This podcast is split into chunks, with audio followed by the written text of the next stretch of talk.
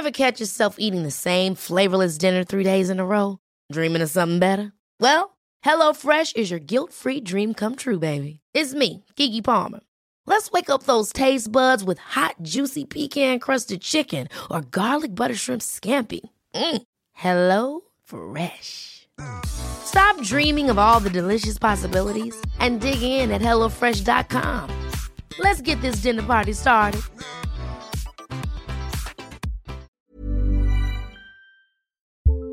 We are special breakfast people here at Pantsuit Politics, but not just when Beth and I are on the road.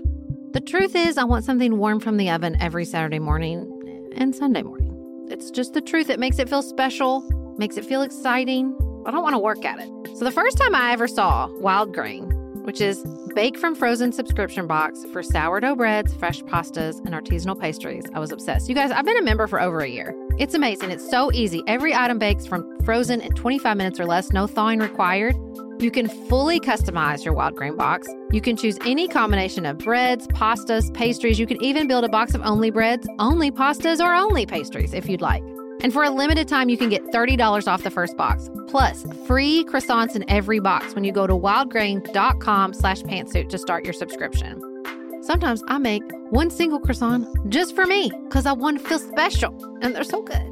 You heard me. Free croissants in every box and $30 off your first box when you go to wildgrain.com slash pantsuit. That's wildgrain.com slash pantsuit, or you can use promo code pantsuit at checkout. Do you want a bra that's sexy or a bra that's comfortable? Thanks to ThirdLove, you can have both.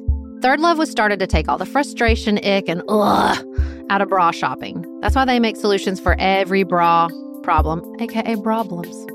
Their bras make it easy to bring back perkiness you haven't seen since high school, get smoothing you know where, and have straps that actually stay put. Designed at their headquarters in San Francisco and made from premium materials, they put every style through hours of wear testing on real women, including themselves, before it's given the stamp of boob approval. Comfort and support are guaranteed. Plus, whether you're a double A cup or an H cup, their virtual fitting room will help you find your perfect fit fast. And they've even invented half cups. No more feeling stuck between two cup sizes that don't fit right. It's time to get your problems solved. Visit thirdlove.com and get 15% off your order with code podcast15.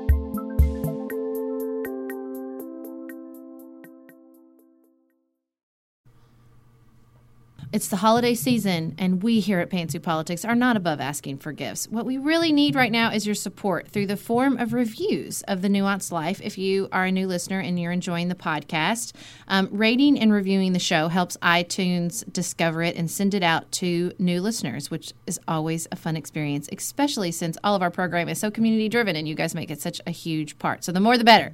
So if you have a minute, please um, go to iTunes or the podcast app on your iPhone and leave a review for The Nuanced life. President Trump has now declared Jerusalem the capital of Israel. We cover this week's news and listener feedback in today's episode. This is Sarah from the left and Beth from the right. You're listening to Pantsuit Politics. No shouting, no insults, plenty of nuance.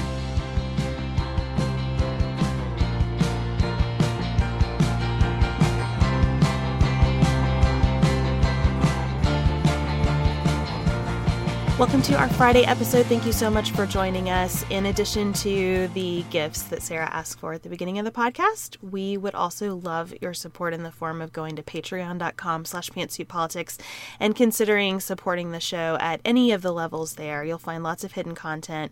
We're very excited to record our December bonus episode for $15 a month patrons and higher. We're going to do kind of a mashup of holiday and political themes based on the feedback that you've given us in Patreon. So we're excited to record that. At the $25 level and up, you can have access to our catalog of primers. So when we publish new primers, we keep them in the podcast feed for two weeks, but you can get them forever in Patreon. And this would be a great time to review the Israel and Palestine primer that we did several months ago. So that is there for you. And if you would like to have Pantsuit Politics come speak to your organization, university, or other group, just send me an email. It's been lots of fun corresponding with people all over over the United States, and we're excited to get a 2018 schedule put together. President Trump has declared Jerusalem the capital of Israel, reversing decades of Middle East foreign policy. Thoughts on that? Well, this is complicated, and it has been condemned by just about everybody outside people. of the United States. Except Duterte, who I'm always glad to have him on our side. So I think that what is important to understand here is that the United States has been trying for a very long time to have it both ways with respect to the conflict in Israel. The United States both wants to be the mediator of the conflict between Israeli and Palestinian sides, and that's a vast oversimplification, too, right? This isn't just a two party issue. But mm-hmm. talking about it that way has become our default, so I'm going to use that as shorthand. But the United States has wanted to mediate that conflict as a neutral. While our politicians simultaneously run in the United States on being 100% in Israel's column mm-hmm. because of the Judeo Christian portions of our population that are very politically engaged. I think that President Trump is, in some ways, doing a lot of a, a Trumpian thing by being a little bit more honest about where our politicians have been. He did promise this during the campaign and is fulfilling that promise. I don't think he has any idea what this means on the ground. And I think that is the problem. I don't think I have any idea what it means on the ground. You know, I can read about the historic symbolism of Jerusalem all day. I can read about how this will escalate forces in the Middle East. And I can zoom way out and see that President Trump did not make this decision in a vacuum. This isn't just President Trump supporting Israel. This is coming from a president who has also tweeted fake anti Muslim videos. Mm-hmm. So this is not, I think, the same as a President Jeb Bush who has expressed support for this decision making a decision like this. It's all part of a larger story. I wouldn't be excited if Jeb Bush did this because, frankly, I think this is one that America should move more toward a one of many neutral countries in the world who support a peaceful resolution to a a long-standing and bloody conflict. So I guess that's a mashup of my high-level thoughts on this. Well, so I've been thinking about this at multiple levels. So, first of all, with regards to the individual decision makers, primarily from reporting President Trump and in particular his son-in-law Jared Kushner, who has been um, lost a lot of influence inside the White House since um, he gave the very terrible advice to fire James Comey and has become increasingly a focus of the Mueller investigation. So he seems to be wanting to exert influence and has pinned his hopes of his um, sort of power play and his influence on brokering a Middle East peace deal. He also is incredibly close with the Crown Prince of Saudi Arabia, who is exerting um, more and more authority within the country, um, both taking the country in more progressive area, uh, progressive approaches, um, and also sort of escalating conflicts in Yemen, in Lebanon, and Qatar, and arguably destabilizing the region. I think I don't think that's an unfair thing to say. So he's a he's a mixed bag that crown prince, but Jared Kushner seems to be close with him. The reporting I'm reading from Trump is what you would expect. This is a selfish, myopic, ego-driven decision. He wants to deliver on a campaign promise. He wants to make Sheldon Adelson happy, who is a huge donor to his campaign and is um, supportive of this move and he wants to give evangelicals a win. Evangelicals who I did not grow up in this tradition, but there is a huge proportion of the evangelical population that believes this is moving us towards a um, sort of revelations, uh, end of times prophecy. I find this entire philosophy so disturbing. Um, the idea that we play chess with other people's regions and other people's homelands and other people's lives because of our religious beliefs is so antithetical to everything I understand of my own Christian faith. It's hard for me to put it into words. But also this sort of chess playing with Donald Trump and Jared Kushner. Well, I want to get my I want to I want my wins. I want my campaign promises. The um, reporting from Kushner's camp is that he just thinks, you know, we'll just leave a cooling off period and everything will be fine. There might be some riots. People will most likely die. And the fact that you are so dismissive of that, that you are playing chess with other people's lives and you just, you know, what's really important is to exert your influence and to, and to fulfill campaign promises is so infuriating to me and so selfish and so not understanding of the responsibility you hold. I can't say it's surprising, but it doesn't stop being infuriating. Now, globally, I listened to the Daily this morning, and I do think there is, I don't know if this is their motivation, but there does seem to be this we're going to expose the real reality of our bargaining position, which is we are not neutral. We are supportive of Israel. And the Arab world has is supportive of Palestine only to a point, and it is not their top priority, and they are basically going to leave you out to dry on this. That arguably does change the negotiation. Maybe it brings it to an end. Maybe it just acknowledges the reality that everyone in the region and around the world has known for a long time, which is the Palestinians do not have much bargaining capacity. And I just thought how hopeless I would feel as a Palestinian right now and how abandoned. And look, I don't want to get into who's right and who's wrong and the geopolitical machinations that have gone on for decades in that region. And I'm not necessarily at all anti Israel. But sometimes it's just helpful to think about if by chance of birth and nothing more, you were Palestinian, how would you feel right now?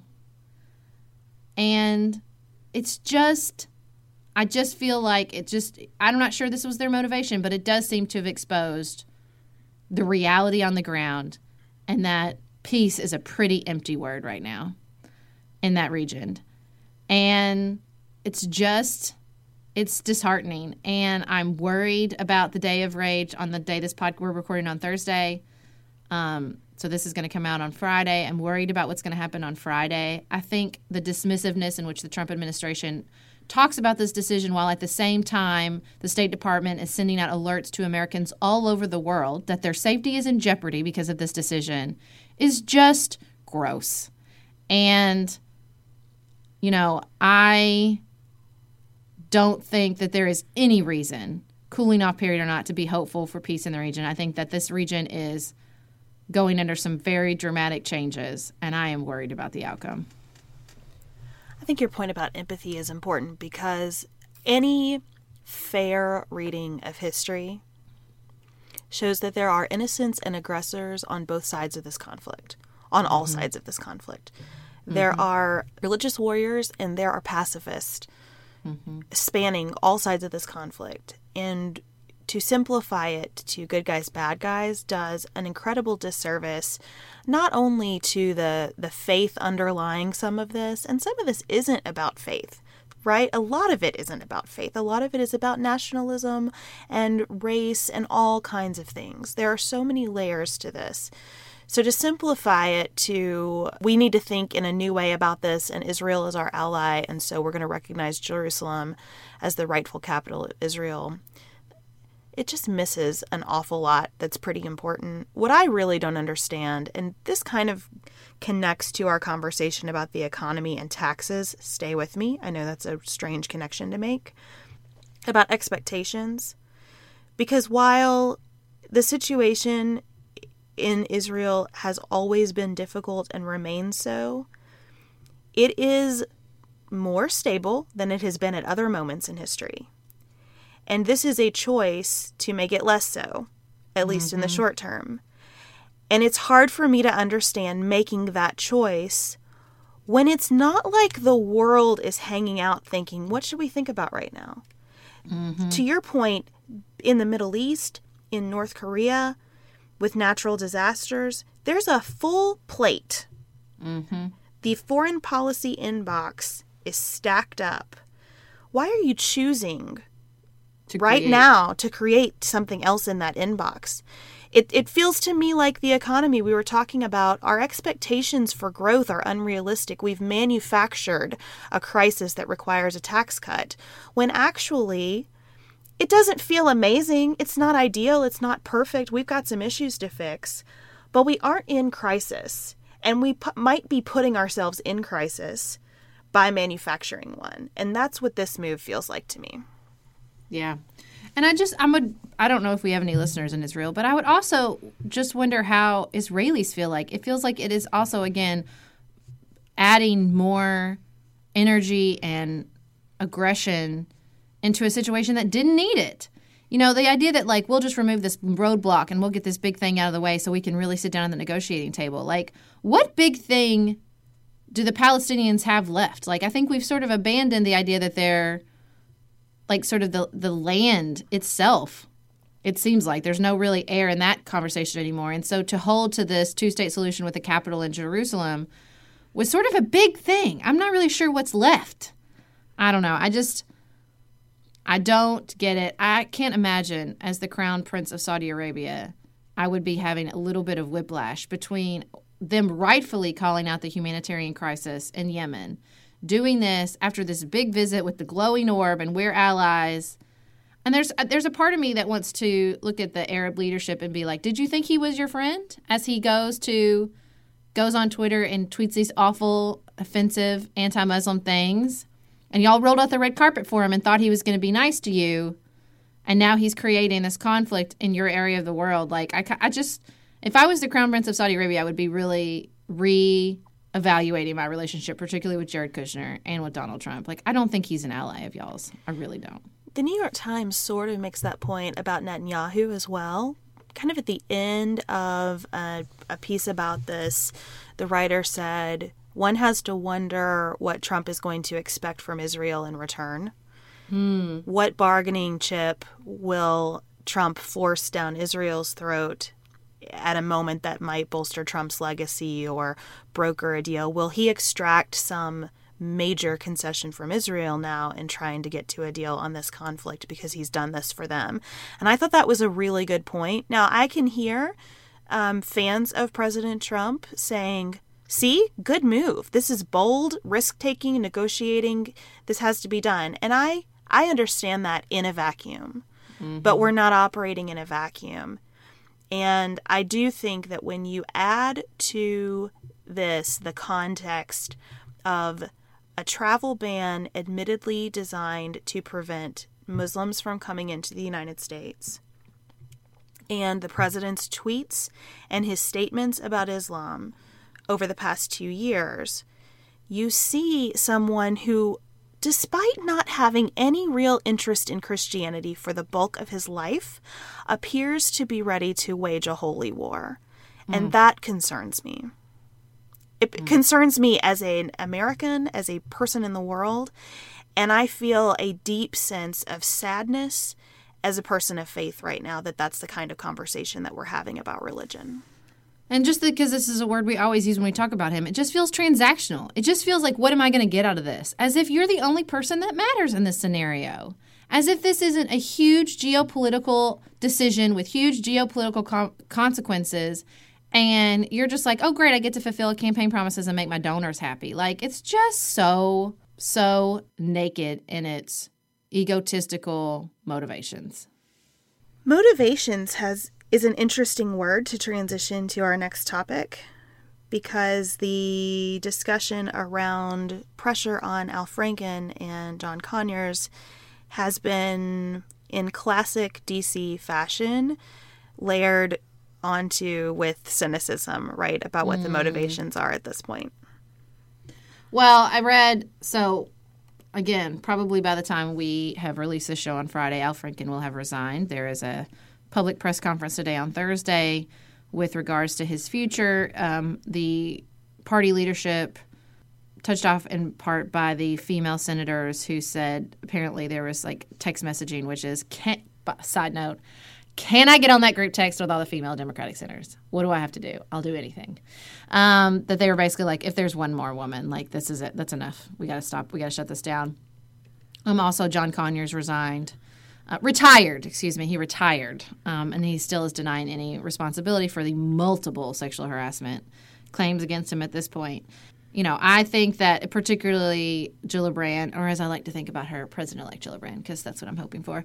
Um, you know, she has taken so many leads on issues of sexual harassment and sexual assault. I think she knew that this was um, untenable, and like I just think that, truthfully, both things can coexist at the same time. She can believe wholeheartedly in this issue and believe that him stepping down is the right thing and understand the political consequences and reality of not calling for his. Like, I just, human beings are complicated. Motivations um, exist beside each other, so that doesn't really um, bother me. I'm, ha- I'm happy to see both of them go. I would like to see anybody else go. And I, I do think that it presents a stark contrast with the um, upcoming election in Alabama and the president's support of Roy Moore. And I, it's a contrast I am happy to hold as a Democrat.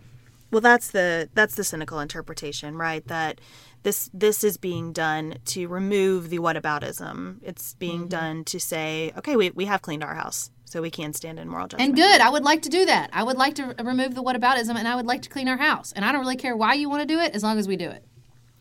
I am fine at this point with literally shaking out the Capitol building. Mm-hmm. I, I don't have any problem with that. I saw this impassioned plea on Morning Joe today from a woman who is a feminist activist, and she was saying that she is worried that we are overcorrecting too hard, too fast, that people are losing their jobs without due process. That hit me that I, that hit such a nerve for me that I need to talk about it for a second. Good, because I had some women in my personal life bring that up, and it also hit a nerve for me. Let's see if it's the same nerve. well, so the lawyer in me, um, it hits a nerve with the the person in me who really valued my law school education. It is critically important, I think, and I've talked about this on the show before, to separate out the principles that we apply in a court of law from the way we live mm. our lives.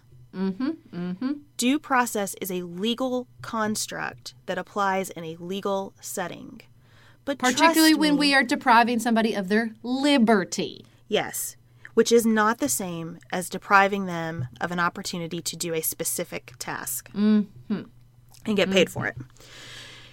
Trust me, as a person who has spent the last 11 years working in the private practice of law, it is not a good thing when you bring all the skills and tools of the justice system to other facets of life. Lawyering the Bible, not a good plan. Mm. Lawyering, lawyering your friends and family does not for healthy relationships make. Mm-hmm. These tools are critically important, and the people who use them well every day do a great service to their clients and to our society, but it belongs in that context and none other. I feel very passionately about that. So I think it's dangerous and reckless to use the, the concept of due process outside the system for which that concept was invented. Mm-hmm. I also think that we are contributing to an unhealthy perspective on work when we start to act, as Rebecca Traister has said, like losing a job for a white man is death. Mm-hmm. It's not. And here's where I'm going to say something enormously unpopular. And I hope that you will hear this in the spirit I intend it and with some grace. we can discuss it by email all you would like to. I understand. I'm not advocating for changing employment laws. I am, in fact, on record as supportive of adding discrimination laws in the state of Ohio to protect the LGBTQ plus community. I believe laws are symbolically important when you start to negotiate the conditions of someone's employment through that lens of the judiciary, it never ends well, ever. Mm. And to act like people losing their employment because of one of these causes, one of these cases, accusations, concerns, repeated stories of inappropriate conduct, when you start to put all of that into the judicial framework, which is something that we've been trying to do for a very long time, by the way, to very bad results, right? Because then you end up putting the victim effectively on trial. Then you end up with people making this calculus of should I speak out or not because the cost to me is so personally great that I don't want to do it. we're going to set ourselves backwards if we keep conflating these things. And the other thing I want to say, and then I'm going to shut up and hear what nerve it touched for you, Sarah. I've had some interactions on Twitter lately about Roy Moore versus Al Franken, which is a discussion that I struggle to have in a nuanced way, but I'm trying hard. And I think there is, I'm, I'm thrilled that there is pressure on Franken to resign and that Conyers, Conyers has retired. I think that's the way it is supposed to be. However, I still think it's very important to understand the difference between Al Franken losing his job and Roy Moore being given a new one. Mm-hmm. I also think it's very different. We're always talking about an abuse of power in these situations. Clearly, an adult woman has more power than an underage woman. Mm-hmm. It's still wrong. Yes, it's wrong. And I don't want to do this splitting hairs about relative wrongness. I think that's missing the entire point. But if you're going to force my hand on it, I am absolutely going to tell you that Roy Moore's is wronger. He is. Mm-hmm. And he should not be elevated to a new position of power under any circumstance. And that is a different question than whether a sitting senator should lose his job. It's a different Mm-hmm. question. So here's what bothers me about this whole conversation. What I hear and what I keep hearing, primarily from women, is oh my goodness, aren't we going to have false accusations? Okay.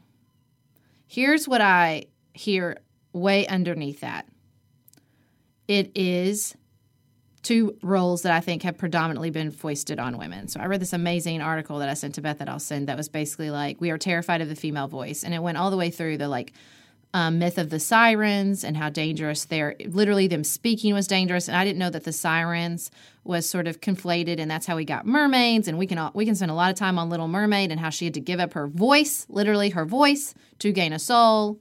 Lots of stuff there. That's what i hear underneath all that. I hear some women are dangerous and some women, when given the opportunity, will prey on these poor men and give false accusations. And it's it's the same thing you hear with some women like to be. If you're looking for a very quick salon quality but not salon priced manicure, Olive and June has you covered. We've talked about Olive and June's Mani system before. It has everything that you need for a professional manicure in one box. Salon grade tools, your choice of six polishes. Those polishes are going to last you for seven days or more. The cost breaks down to about $2 a manicure. Olive and June also has press ons if you want. What I love though is that Olive and June each season is coming out with new colors, and I just got a set of spring and summer colors in quick dry polish.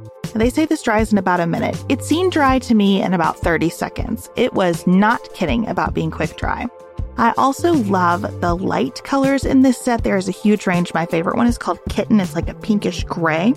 The quick dry polish gives you full coverage in one or two coats. It lasts for more than five days, and it is offered in more than 40 cruelty free and vegan polishes. Olive and June just understands what's happening in our lives, that we need to move quickly, but we want to look great and feel great and have fun in the process. Visit oliveandjune.com slash pantsuit for 20% off your first system. That's O L I V E A N D J U N E dot com slash P A N T S U I T for 20% off your first Mani system.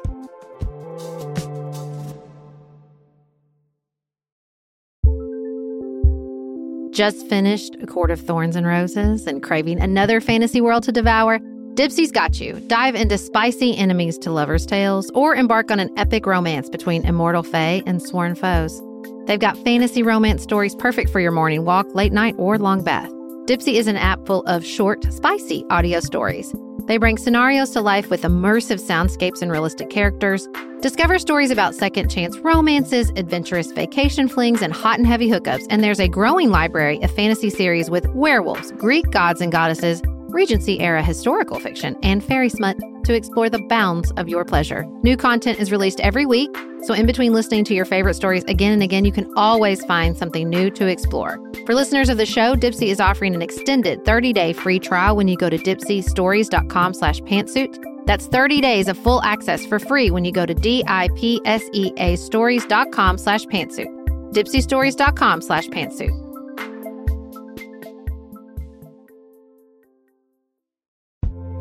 This show is sponsored by BetterHelp. Can I get something off my chest? Every day I feel a little pang of sadness because I think about Griffin going away to college. Y'all, he's a freshman in high school. This is not healthy or normal. This is why I have it on my list of things to talk to my therapist about. We all carry around these things, big and small. When we keep them bottled up, it can start to affect us. Therapy is a safe space to get these things off your chest and to figure out how to work through whatever's weighing you down. If you're thinking about starting therapy, give BetterHelp a try. It's entirely online, designed to be convenient, flexible, and suited to your schedule. Just fill out a brief questionnaire to get matched with a licensed therapist and switch therapist anytime for no additional charge.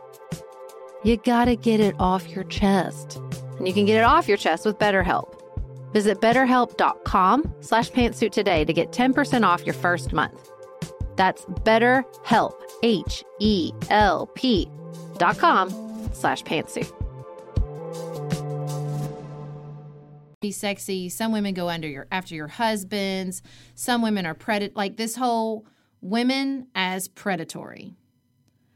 And it really bothers me because the takeaway of this scenario, of this entire cultural moment, is not that, uh oh, what are women going to do? It's just not. And if that is your takeaway, I ask you to ask yourself some very difficult questions about societal messages you've heard your entire life.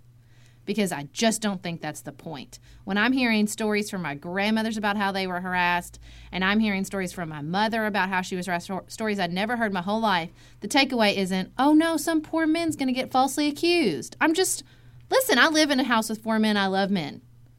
But like, that's not the point, you guys. And the other undercurrent is uh, is this poor men in this sort of protective role, and we need to protect men, and sort of they can't help it, and they might be falsely accused, and wouldn't that just be the worst scenario possible? Yes, that would be bad, and there is a high likelihood that that will happen. But if one or two, even national false accusation stories, it somehow imbalances and outweighs the decades of women losing their job for true accusations, for accurate accusations, for just, please, can I do my job without being raped or attacked or demeaned? If we can't see that that is a mountain and the risk of false accusations is a molehill, then we have to have a conversation. It's like this with every change, too, because, yeah, some women are predators. Lots of men are too. And we haven't made any kind of space for saying maybe we need to change the scales because some mm men are mm-hmm. predators. And now that that's being suggested, the reaction is, oh, some women are predators. We can't change the scales. The status quo is preferable to that. Why? Yeah, and it's just why this, is the status quo preferable to that? And it's also this whole like, well, what in the reverse? Well, what about Ellen DeGeneres harassing Katy Perry? Okay, well, what if what if black people are being racist? Like I can't, I can't do that, y'all. I can't do it. It's not about individuals. It doesn't. It's not a get out of jail free card if a woman sexually harasses people. It doesn't negate the massive imbalance with the number of men who sexually harass people. It's about a structure of power. And so the structure of power is not the same if we're talking about a woman, it's not like, are there women who hold power and exploit it over other people? Of course there are. Of course there are. But that's not the cultural problem where we are facing right now. That's not the societal ill that we are trying to have an honest conversation and face in its mind blowing size right now. Oh, man. I just, I like you sit down with a group of women and this is what, I just want to be like, really? This is what we want to talk about? This is the this cultural moment, and our takeaway is, boy, let's sit around and worry about poor men being falsely accused. Are you freaking kidding me? Sorry. Well, there is an element of responsibility underlying that, right? That you you touched on this, the protector mm-hmm. aspect. That we can't only advocate for other women, we also must protect men at the same time. Because, and let's not forget this, because many, many women's um, economic viability, safety, standard of living is dependent on a man. So it's not just fearfulness of, oh my gosh, what if somebody got falsely accused? but fearfulness of what happened. What if this happened to my husband? Look, full full disclosure, my life would be upended if my husband was falsely accused of sexual harassment and lost his job. Like upended. I'd have to sell my house. We'd have to make some changes. Okay, I'm not the primary breadwinner in my home. But that is not what I'm worried about right now. It just isn't. That would suck. That would really suck. And I'm sure I would be very angry because I don't like unfairness. But like, that's not the fear. My biggest fear more is that this doesn't change and I raise my sons in a world in which they're told that this is the value of this is the role of masculinity and that women are there for them to exploit. That would be a much worse outcome. We received an email from uh, Jenny, who is a therapist, and she commented on this whole men are scared thread too that I think is informing a lot of those conversations among women, right? Gosh, mm men are afraid to do anything now. And aren't more men going to stop hiring women because they're scared of this? And can we even can we ever fall in love at work? Can we ever have a relationship with someone else in any context other than, you know, I don't know what we met at a bar or something. And Jenny's point was everybody that is not what we're talking about. No. That is not what we're talking about at all. You can do whatever you want to as long as everybody agrees. Word. And she sent us a great video on consent that we'll put in the show notes.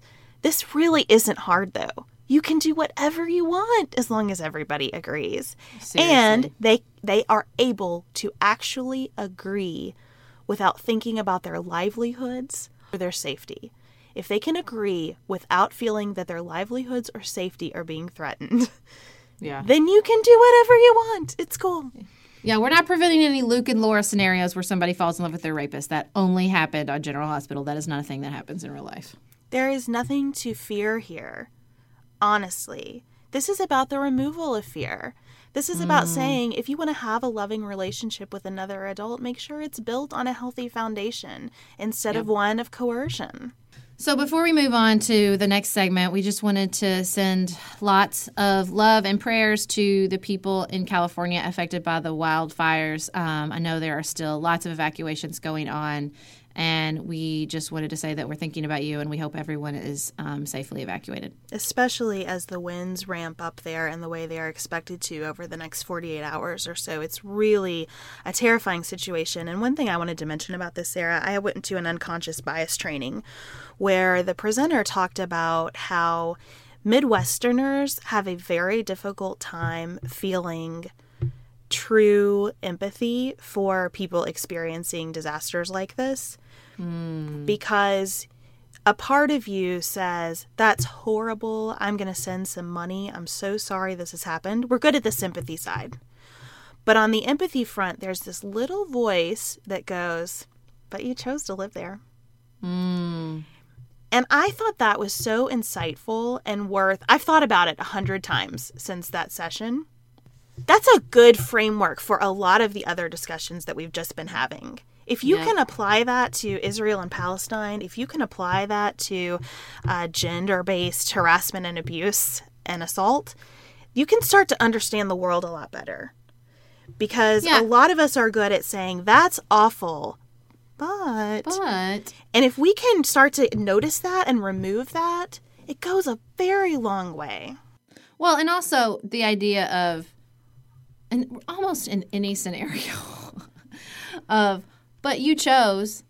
I mean, think back on your own life in which you just had a blank piece of paper to make a choice on. This is really not how life goes. I don't. I can list on one hand the opportunities in which I had like a truly blank paper to just make a choice, and there weren't twenty plus factors weighing on me. You know what I mean? I think that's right, and that also doesn't. It also doesn't mean that your choice is irrelevant. It's mm-hmm. both it's it's both. And I think and. that's true in all the situations that we just discussed as well. There is responsibility at the individual level and the group level all the time. Yeah, all the time. All the time. So true. All right, up next, we're going to ca- uh, cover some listener feedback.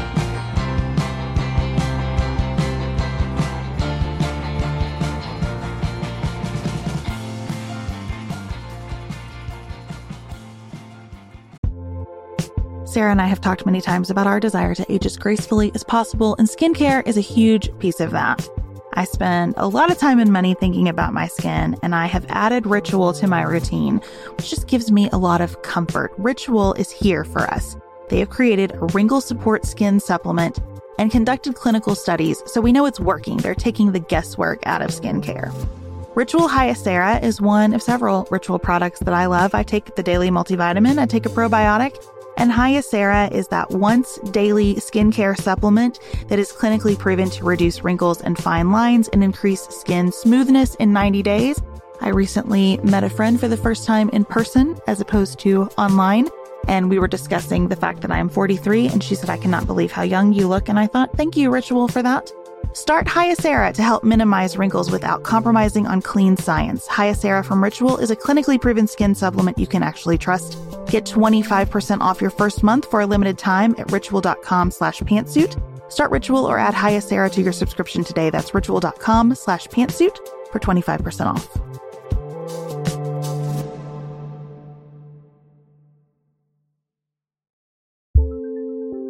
There's not much worse than a dry energy scalp.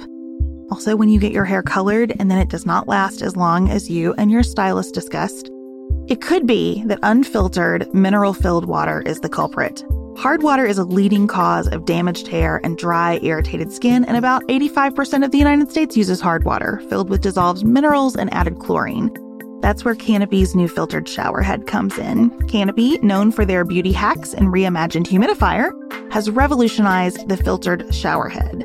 Dermatologists recommended this unique three stage filtration system greatly reduces contaminants and odors in your shower water, leaving you with healthy hair and glowing skin. Best of all, the Canopy filtered shower head is hassle free. Installation is a breeze, and its unique quick release filter replacement feature allows for seamless filter replacement unlike any others on the market. Go to getcanopy.co to save $25 on your Canopy filtered shower head purchase today with Canopy's hassle-free filter subscription. Even better, our listeners can use code PANTSUIT at checkout to save an additional 10% off your Canopy purchase. Hurry, your hair and skin will thank you.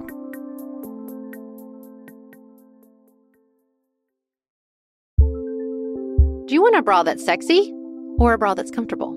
Thanks to ThirdLove, you can have both. ThirdLove was started to take all the frustration, ick, and ugh out of bra shopping. That's why they make solutions for every bra problem, aka problems. Their bras make it easy to bring back perkiness you haven't seen since high school, get smoothing you know where, and have straps that actually stay put. Designed at their headquarters in San Francisco and made from premium materials, they put every style through hours of wear testing on real women, including themselves, before it's given the stamp of boob approval. Comfort and support are guaranteed. Plus, whether you're a double A cup or an H cup, their virtual fitting room will help you find your perfect fit fast. And they've even invented half cups. No more feeling stuck between two cup sizes that don't fit right. It's time to get your problems solved. Visit thirdlove.com and get 15% off your order with code podcast15.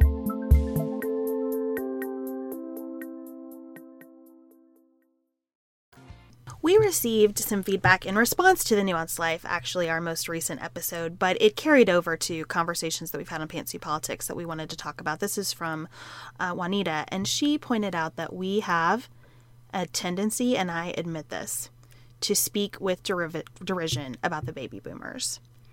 And she pointed out that not every baby boomer is the same, that it is uncomfortable to hear, that it makes her feel excluded from the community around the podcast. And I think her feedback was entirely fair and want to say that I'm sorry about that. It's true. And l- let me just say this too. Um, I spent a solid decade, I just wasn't doing a podcast. sort of like, um, like really empathizing with the baby boomers and defending them and like sort of using their push towards um, change and transition to justify all manner of things. Like I used to always say, like my parents would like get all up in the myth of the golden age, and I'd be like, "Listen, y'all's grandparents thought Elvis was the second coming of Satan, so y'all clearly were pushing the boundaries and did a good job." And like, there's a massive amount of incredibly positive societal change that went um, on due in large part to the baby boomers. Also had this really great chamber talk. Um, it was a father and a daughter, and it was awesome. They read this article from Time Magazine, and it was like, this generation doesn't want to hold a job. They don't want to work. I mean, it sounded like they were talking about millennials, but they weren't. They were totally talking about baby boomers. And like, I think so much of this is I absolutely don't want to feel, feel have somebody feel excluded, and I do talk very dismissively about the generation often, even though obviously my parents are baby boomers. I have a lot of baby boomers in my life I've loved very, very much. But I do think there's a part of this is just like it's just healthy generational conflict. It's just like what we do. We get frustrated, y'all get frustrated with us. Like it's just it's like a parent child relationship because it's sort of that's the generational situation and um we definitely need, and I personally need to inject a lot more grace and empathy. I also think it's applicable to a thing I said on the Nuance Life too, which is the parent always wants to hear thank you and the child always wants to hear I'm sorry. And I think that's like a generational thing too. Like the baby boomers, I think to a large part want to hear a thank you. And I do thank them for the massive amount of societal change they um, pushed for. And we just want to hear I'm sorry for the things that they didn't get perfect because no generation gets everything perfect. So I, I think this a lot of this is healthy, but I, I should be more um, kind in my speech about baby boomers. Two things it brought up for me. I have been in many, many, many meetings and conversations about the millennials, right? And it's said like capital T, capital M, the mm-hmm. millennials. And even recently, you know, conversations about how the millennials are new to the workforce. The workforce is going to have to adjust to the millennials. And I sit there as a millennial technically and think, I've been in the workforce for over a decade. This isn't yeah. new. I have children. I have the same kinds of concerns that people in Generation X have. So maybe we need to modernize our thinking. Mm-hmm. And occasionally, when I get really fed up, I'll raise a hand and say, "Hey, hey, y'all, I'm a millennial." Yeah. And in one such conversation, uh, you've pr- been infiltrated. The principal speaker on this topic looked at me and said, "Yeah, but not you. Like you're not really a millennial." And I think that but listen, I do that to baby boomers. I like I have right. a friend who's so amazing and open minded. I'll be like, baby, she's like, I'm a baby boomer. I'm like, yeah, but not you. and that's exactly what this message called out to me because because she wrote to us and I thank her for this in a very personal way and talked about like this is a friendship between us. When I'm listening to your podcast, it's like a relationship. And so when you talk about this whole group, I do hear me in it and my reaction would be well not you. And and i think it is important to be more cognizant. And when i think about my friends not my family not the people i'm supposed to love but the people i choose in my life some of the most important ones are baby boomers. Mm-hmm. which leads me to my second point.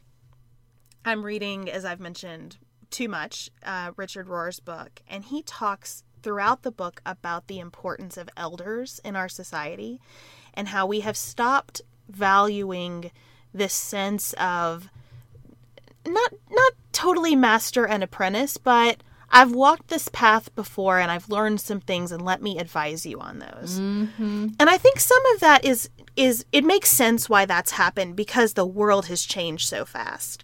So a lot of us have a tendency, I certainly do, to look at people who've walked the path before me and say, "Right, but that was a different path."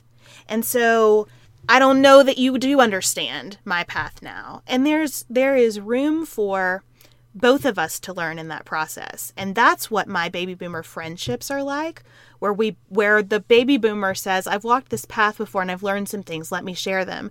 And I say, "That's really valuable. How do I apply it?" Recognizing that the road is different. And then the baby boomer says, It is different. And I want to learn about that too. And we're both learning from each other. And it's a beautiful thing. And so um, I think sometimes our shorthand, our shorthand is always what gets us in trouble anytime we talk about a group in shorthand or a problem in yeah. shorthand, that's where we get in trouble on Pantsuit Politics. That's where we get in trouble in life. And this message really brought that out for me. And I also want to say that it makes me feel like we have such a healthy relationship with listeners when we can get that kind of criticism and it feel like a lesson and a gift instead of like, I don't know the people who write to me occasionally to break up with us. You know, it's just um, I, I really, really value this message. Yeah, I agree. I love people that write to us like that. Like, um, and we actually, speaking of, we had several messages with regards to our conversation about restraints and special education. Um, Jill wrote to us and talked about her son and the fact that he has to be restrained. And she felt like my comment was very snarky. And she's totally right. I was very dismissive because in my head, we were talking about a scenario in which um, the child is being restrained without the parent's consent or understanding of what's going on. Because I was thinking about it sort of because the article was writing about it in a very like this is these were the abuses, But I did very dismissively talk about that, um, even though I, you know, I know myself that there are situations in which children um, are restrained in full, like sort of treatment plan, consent driven situations with the parents, most likely in um, many scenarios to keep the child from harming him or herself. So I was very appreciative of Jill's very graceful message to me that was like, dude, that was rude. Because she was right. And so it was very helpful. And you, we also got a message from a special education teacher as well. Kellyanne wrote to us, and then Shannon, who's another educator, wrote to us, and they both made the point that there are situations where isolation is necessary for a child who's overstimulated and needs to be mm-hmm. calmed and that and Kellyanne Kellyanne's message really touched me because here's a person who's doing the very hard work of working with special education students every day from a place of love and interest in helping them blossom and grow. And and so she agreed that the data needs to be better but did point out that these techniques are helpful sometimes. And then Shannon brought up a perspective that I think is really important that sometimes this is just a matter of safety and she talked about how pervasive fights are among students and she said some of those fights involve special education students, and a lot of them don't. But that schools have become rather violent, and that teachers are mm-hmm. often having to use their bodies to get students away from each other to keep people from getting hurt. And she is being trained right now on how to do that in a safe way that respects everyone and, and keeps herself and the students safe at the same time. My goodness, we are asking too much of teachers in that scenario. So in my high school, um, this reminds me that I, I, don't. I think that the high schools um, and educational settings are absolutely probably becoming more violent. But in my high school, because we had fights, obviously when I was in high school, there was like one kid who the teachers basically like like he was like the school fight breaker upper. They would like either call him or definitely like sit back and sort of look at him like are you going to break this up? I'm glad they're coming up with better scenarios instead of depending on one student to break up all the fights we got to do a better job as parents. You know, mm-hmm. I, I think this gets back to Sarah and I after we recorded our extended discussion on church clothes for the nuanced life. It was really good, y'all. I got so many things off my chest. I feel so much better after that conversation. And if you are not into church clothes, listen, we did touch on a listen, lot. Listen, it's way deeper things. than that. There's more involved. We talked about airports, which we're on airlines. Listen, there is a lot wrapped up in clothing. But after we hung up, we started talking about this sense of whatever makes a kid happy is sometimes the governing parental philosophy. And yeah. we got a message from Susan who treats children, she's a doctor treating children with cancer. And she talked about how you can see families who have had that as the prevailing philosophy really struggle when a lot of what has to happen for a child is not going to make the child happy. It was a mm-hmm. really touching message that I've thought a lot about too. I mean, I think part of this is look, I can be super confident in my uh, my approach to parenting in large part because I am mirroring my parents' approach and I for the most part am a happy well-adjusted adult and so I'm not undoing, which is very difficult, my raising as we say in the south.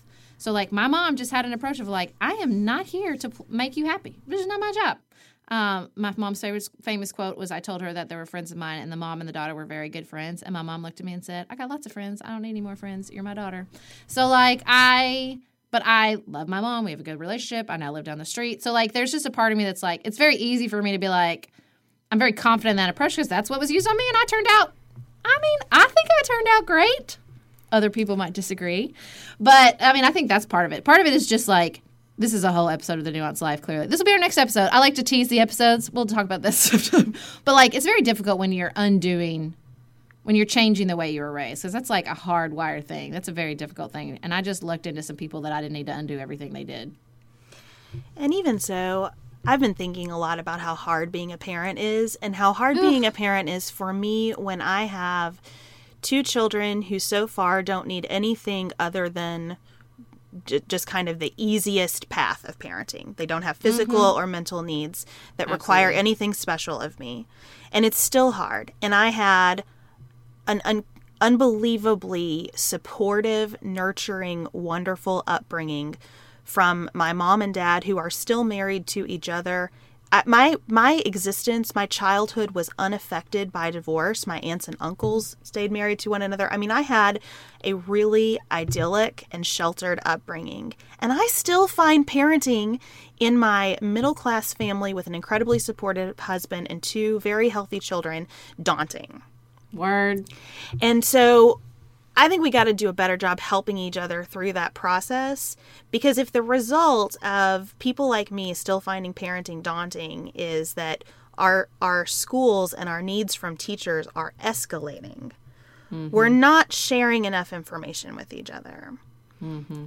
And I I have adopted this idea and again, what do I know?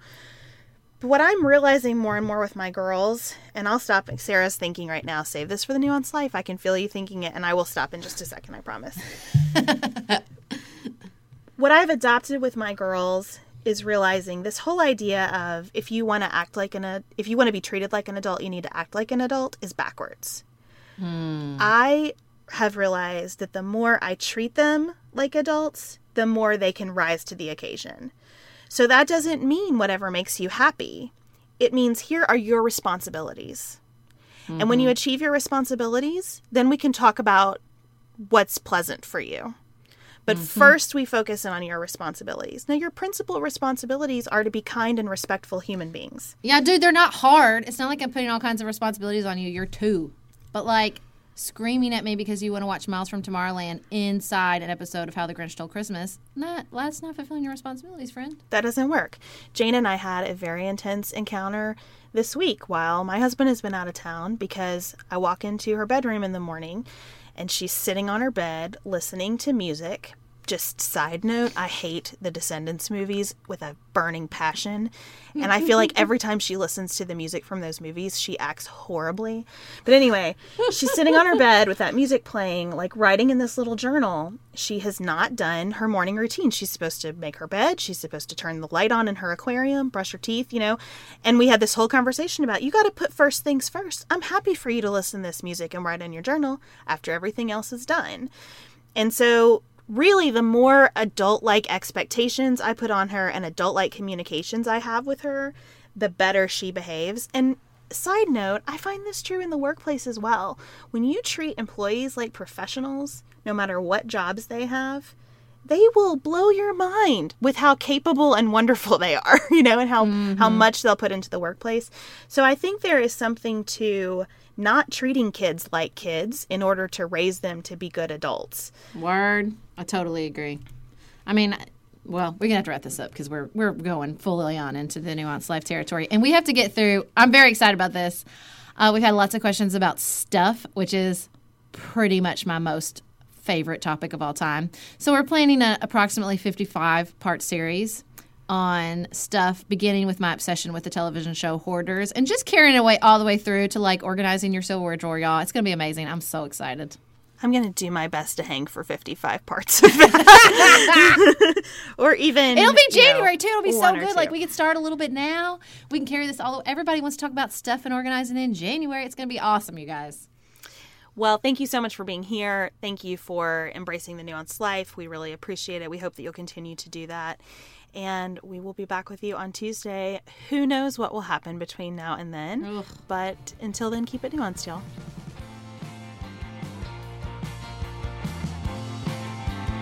Thank you so much to our executive producers, Nicholas, Chad, Tracy, Leslie, Sabrina, and George. You can join us on social media, Instagram and Facebook at Pantsuit Politics, and on Twitter at Pantsuit Politic, no S. And if you'd like to support the show, you can go to patreon.com or reviews are always helpful, and you can leave one through the Apple Podcast app. Thank you to Dante Lima, the composer of our Pantsuit Politics theme music.